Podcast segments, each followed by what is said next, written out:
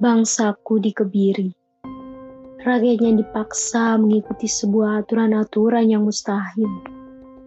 Mungkin yang di atas dihukum mati. Miris. Yang berdasi menjadi kriminalis. Dan yang menempuh jalur didik dikekang. Hampir dihukum mati. Hati nurani tak berlaku lagi. Petisi-petisi pecundang dianulir pasal-pasal yang benar dieksekusi. Dasar tikus berdasi. Pro kontra sedang belanda. Usul ditolak tanpa ditimbang. Suara dibungkam, kritik dilarang. Dituduh mengganggu keamanan. Karena mahasiswa sedang memberi kuliah pada kekuasaan.